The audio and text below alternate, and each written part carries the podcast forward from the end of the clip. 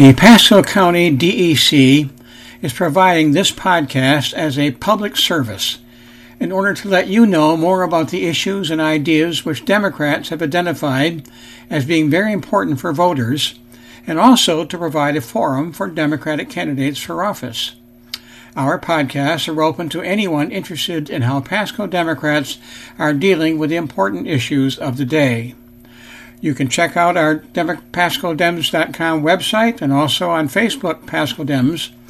And the views expressed by the guest and host on our podcast are their own and not the official views of the Pasco County Democratic Party or Democratic Executive Committee. Welcome today, Beverly Ledbetter. This is the third or fourth podcast we've done in the last uh, year and a half, and there's always something new that Beverly has been involved in. Uh, and so, welcome, Beverly. And I think one of the first things I'd like to do today, uh, and thanks to your emails that went out to all the DEC members, but let's just review how to track state bills and what people can do as a result of tracking those bills. Hi, well, thank you for having me. Um, it's very easy to track a bill in the Florida legislature, and I think it is very important for all citizens to know what are the proposed bills that the legislature is looking at? Because sometimes things slip by. The newspapers don't cover the legislature. Many times there are issues that you personally are interested in, be it transportation, education, healthcare, whatever.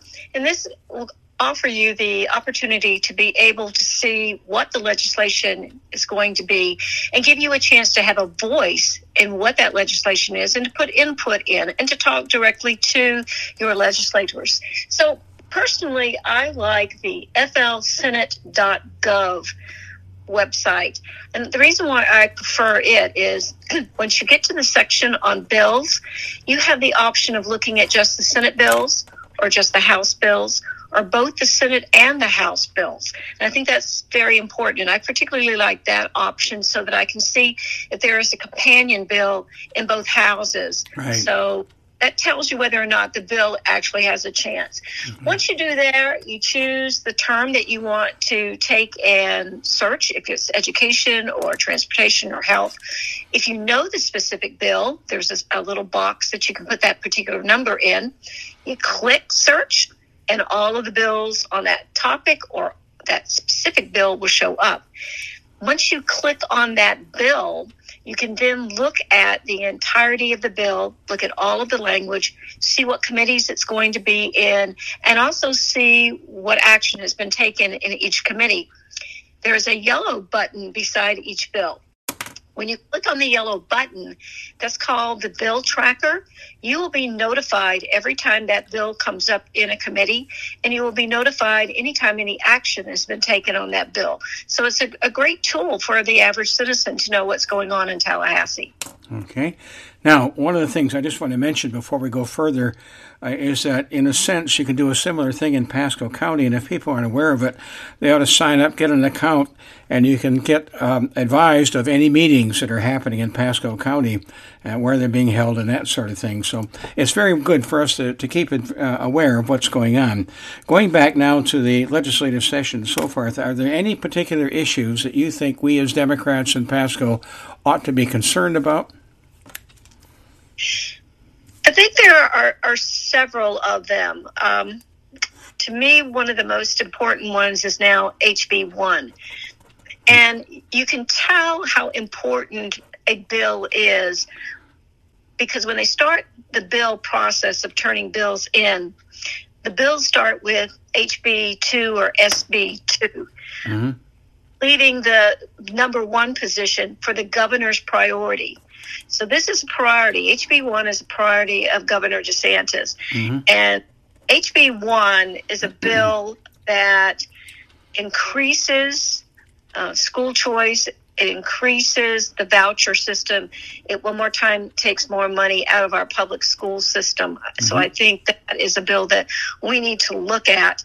Uh, additionally, uh, personally, I, I, I'm very worried about his teacher bill of rights uh, and his anti-union stance right. because that hurts quality of of life for teachers. And in our county, education is a big industry, and the money that teachers and support staff uh, spend in this county. Mm-hmm. If you take a, uh, their buying power, you're hurting local businesses as well. So I think that's something that in Pasco County we need to be aware of. That's a very good point for people to remember. Go ahead.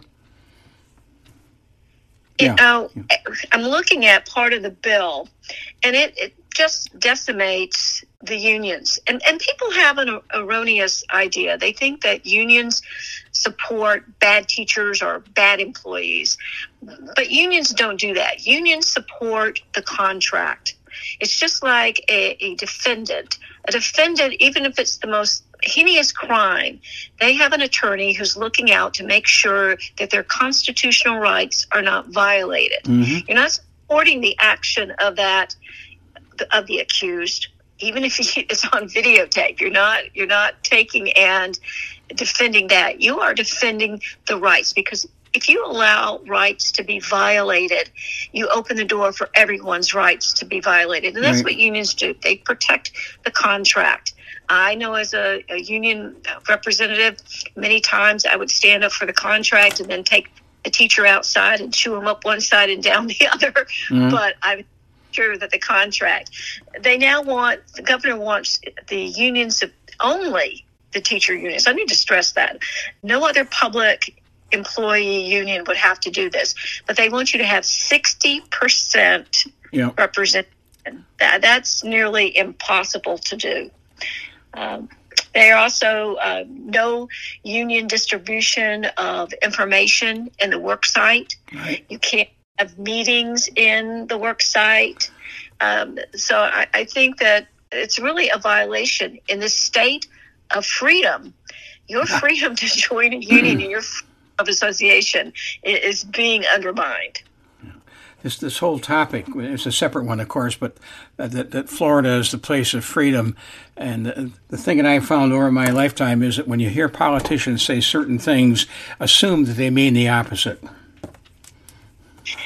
Exactly. exactly. yeah. I, you know, um, I, I think they have co opted the word freedom it's basically my freedom and not yours. That's what I call the Moms for Liberty. I call right. them Moms for Our Liberty and not yours. Mm-hmm.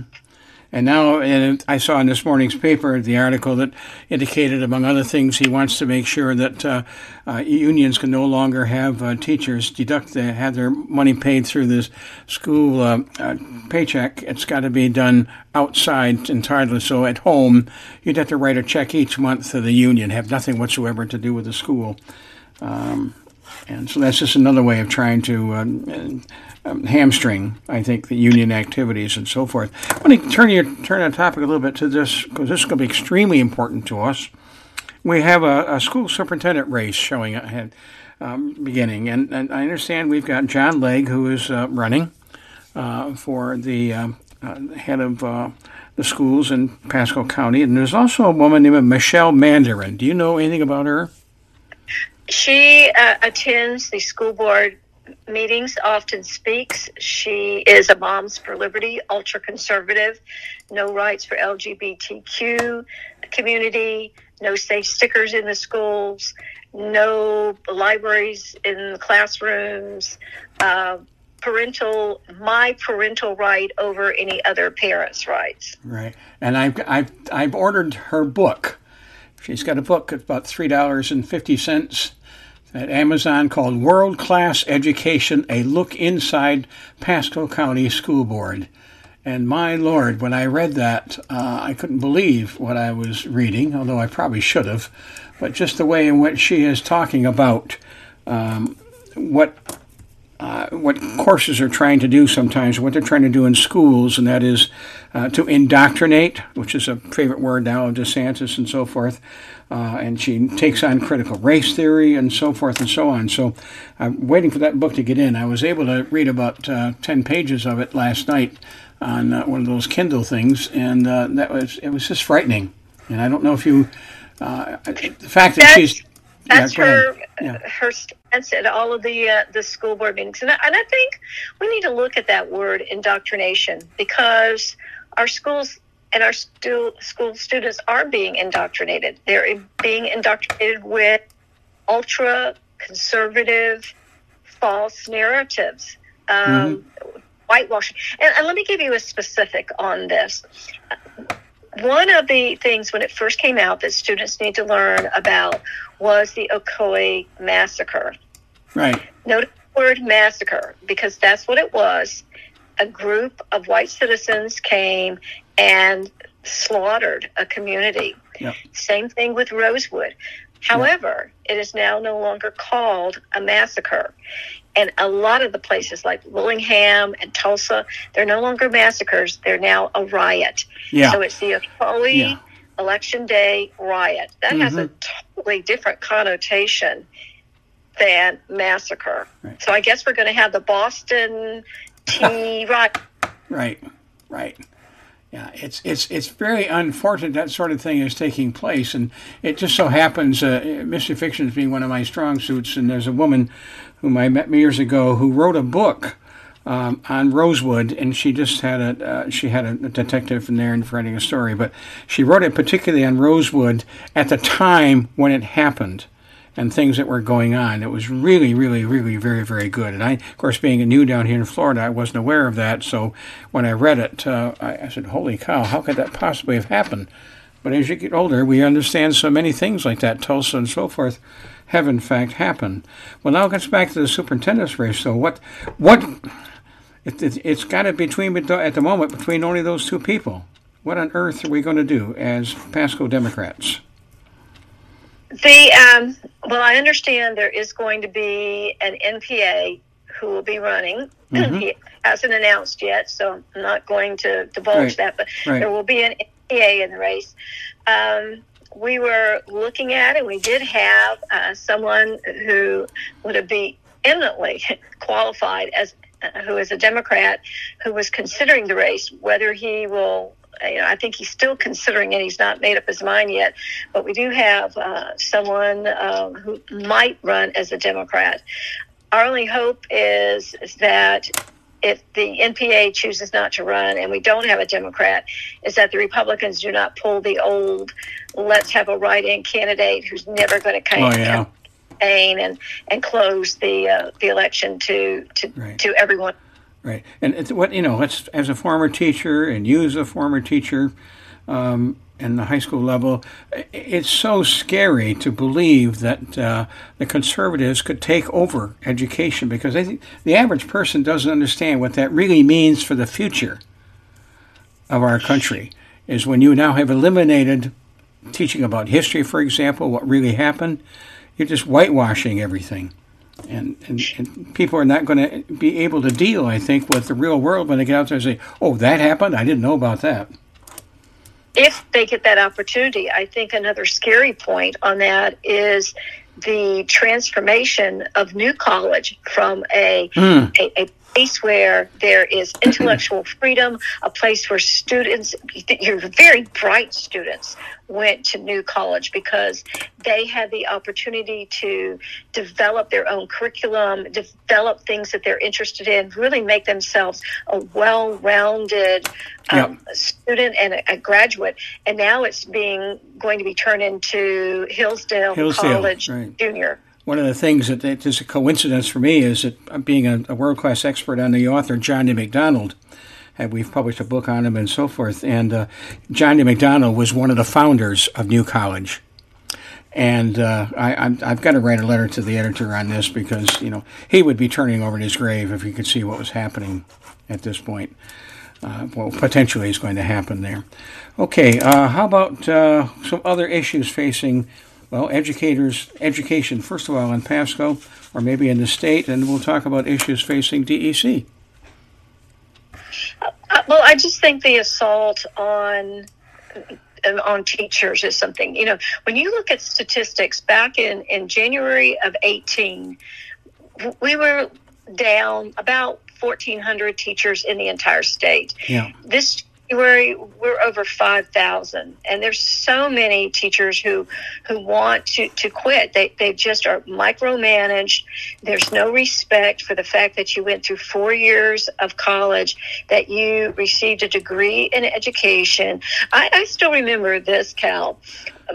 many, many years ago, the Commissioner of Education was speaking, and he said that people who had a no, it was the governor. Excuse me. The governor stated that people who had a degree in education didn't have a real degree. Oh. So I went to the University of South Florida, and I, I went into to the um, financial aid area where you pay for your, your tuition, right. and I demanded my money back because I didn't have a real degree. I had a fake degree, according to the governor of the state of Florida, who was a Republican, and I wanted my money back. I got every person in that office attention as I demanded. I said, "No, that's what they're saying. You gave me a fake diploma. I want my money there back." There you are. Very good. What happened? they just laugh uh, it off. I didn't get my money back. But they uh, they listened to what I had to say, and I got a standing you know ovation from all those students who were in there. So go me. yeah, yeah, indeed. So okay, getting back to uh, other issues maybe facing us now in terms of Pasco County and and what the DEC might well, be able to do. I think the biggest issues facing not only Pasco County and Florida, but the nation as well is sustainability, providing for those who are here now, but also providing for the future. Mm-hmm. I, I, think that some of the growth is unsustainable, particularly when we look at Florida, the growth on the, the coastal areas that are low lying, that get hit by these hurricanes, that are prone to the flooding, because remember, it's the flooding that right. does most damage, not the wind. We do have laws about new construction and wind, but we're allowing, we're constantly allowing the erosion of naturally low lying areas. When you see home developments in cypress heads, yeah. that's not not sustainable. And also, when we're you know we're looking at some like basic commodities too of water. Uh, many areas are running mm-hmm. out of drinking water because of the overgrowth and the mismanagement that we have. So you know, looking at even the climate and uh, areas such as green spaces. You know, we've got all kinds of uh, redevelopment, I guess is what they're calling it, the gentrification. Mm-hmm. Areas that are pushing the low income people out of their, their homes and their communities. Um, that's not sustainable. Uh, you know, wages are not keeping pace with the cost of living. Uh, CEOs are much better than anyone else, but that's not the bulk of the people in this country. Mm. Now I'm going to switch it now to another thing as we end this particular podcast. That's this a couple three years ago, I was working at the superintendent at the uh, election office. Uh, as one of the workers who helps count things coming in uh, from the various precincts, and there, there, were two Republicans standing near me, and they were talking, and uh, um, I remember one looking at the other saying, "Why do the Democrats even try? What's what's the value of it? They're going to lose everything." So here we are in 2023 they outnumber, the Republicans outnumber us and so forth. And yet there are a lot of people we know who are out there phoning, knocking on doors uh, with the municipal elections coming up. Uh, people still going out there and doing things. Why is it important for us as Democrats to continue doing the best we can do? Because there has to be a voice for the other side. And I think that you're going to see a pendulum I think the Republican Party has picked all the low hanging fruit on the tree to give to their base. And now they're going up into the tree to get more and more. Mm-hmm. And you're going to find that pretty soon people are going to, to wake up and they're going to see what's happening to them. Right now, the fear, Republican Party plays upon fear, and that is a strong motivator to, to, to take right. and vote and eventually people will swing because there was a period of time if you were a republican in pasco county why put up a candidate you're going to lose i think that the more we get out there and, and we have got to give the message and constantly give the messages to what the Democratic Party has done and not allow people like Bilirakis to come out and say, look at all these things that, you know, the infrastructure that's being built when he voted against every mm-hmm. single op. Yeah. And I think yeah. it's important that we get that message out to That- people yeah. and that we're we're visible. Because if you throw up your hands and just say, you know, we're always going to lose. You may be surprised. I mean, you will lose if you have that attitude. But if you go out with the attitude, eventually, I think tribalism is going to end because right now people will tell you that they they, they vote for the person. They do not do that. Mm, They vote. They look at the name and they Right. say the D or they Right. see the R. And I'm guilty of that too. I I vote Democratic, but I also know what the Democratic Party stands for, and I know what that person is going to do for me, for the community, for all of us. But I think that eventually that pendulum, people are going to wake up, and I, I really fault social media for a lot of this because they allow a lot of misinformation and they uh, you know they do not give both sides you know when reagan ended the fair uh, Yep. use doctrine Yep. where both sides had to be presented right. You don't have 1980, 1987. those. That was yeah, 1987. That was right. Ended Right. the fairness doctrine. Right. Go ahead. but I, but I think that that's part of it because you're only getting the one one, view, the one viewpoint. I, you know, to show you the absurdity of the conservatives. I don't know if you saw this article or not, but Tucker Carlson and the conservatives are going after M and M's. Yes. Going after. Did you see that? Yeah. They're going after M's because the little green character no longer wears high heel Yeah. go-go boots, but is wearing tennis shoes, Yeah. and they're no longer sexy. And I thought to myself, this is a group that, that doesn't want children to read any book that somebody's holding hands, and Yeah. they want sexy M and M's Yeah. and Eminem caved. Yeah. They they they're pulled the characters. Well, I'll tell you one Uh, thing that this, in, in my point of view, is this right now, and that is what in Finland and a lot of other countries in Europe, what they've done is they have a, a national uh, media literacy program.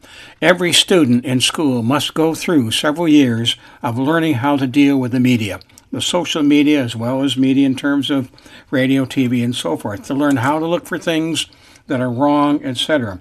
That's what we need here because the Tucker Carlsons of the world would disappear overnight if we had people who, who are, had grown up and being able to look at things and to see where the falsity uh, lies and so forth.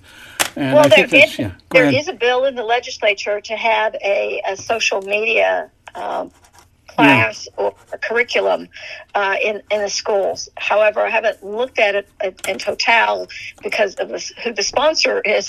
It's probably kind of biased because it is a Republican, but Yeah. there there there is. Well, but if I, I want to bring up one other thing, if I could, because Yeah, this to me sure. was astounding.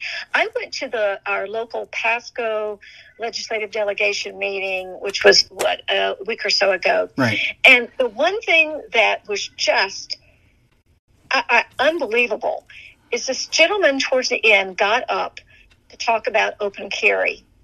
He's standing in front of all of the legislators for our, our county. There are sheriff department people all throughout this audience watching and you know kind of Mhm. guarding. This man had open on his side, seeing for everyone, a gun Yeah. in a facility on school grounds. Mhm. And not one sheriff's department person spoke to him. Not one member of the legislation spoke to him. And the people, some of us in the audience, we were aghast at seeing this. Well, yeah, and I will say one thing based on my I this this year is the first one I haven't done uh, the legislative sessions now in several years, but I remember the first one I went to a few years ago, and I was next to last, and I was talked about the I think it was the ACLU and criminal reform, and um, um, the next person up was a person by the name of Brandy, Brandy Jett who first of all looked at everybody on the stage, the legislative assembly, and said, Would you please now listen to me and put down your phones? Would you please now listen to me? And she just jacked them around for about 30 seconds. And all of a sudden, you saw people like Corcoran and others say, Oh, I guess I've got to listen to what these people say. That's why they're here. And I think if she had been there yesterday or that I mean, when at this most recent time, she probably would have said something, and uh, I would applaud her for that. It is scary where we are today in these things, and given the fact that we've had now the the two uh, the two sets of killings on uh, in California what, within 72 hours, uh, it's ridiculous. Anyway, I suspect that we'll probably talk again, Beverly. There's always something. And I appreciate your time today. And uh, anything you want to say in closing? Don't give up hope. Hope means the spirit of triumph. Mm-hmm. And if so long we keep that, that light of hope burning, we will triumph. Yeah, and I think that, that uh, I'll end it today by saying this: what we learned and what the Biden people taught taught us, I think, in the last election, there are values that the Democrats stand for and they are very important values in our American culture. So I'm hoping that uh, we will um, prevail and get people to understand those values more. Thank you, Beverly Ledbetter, for again for an inspiring conversation, and we'll talk soon. Thanks a lot. Thank you.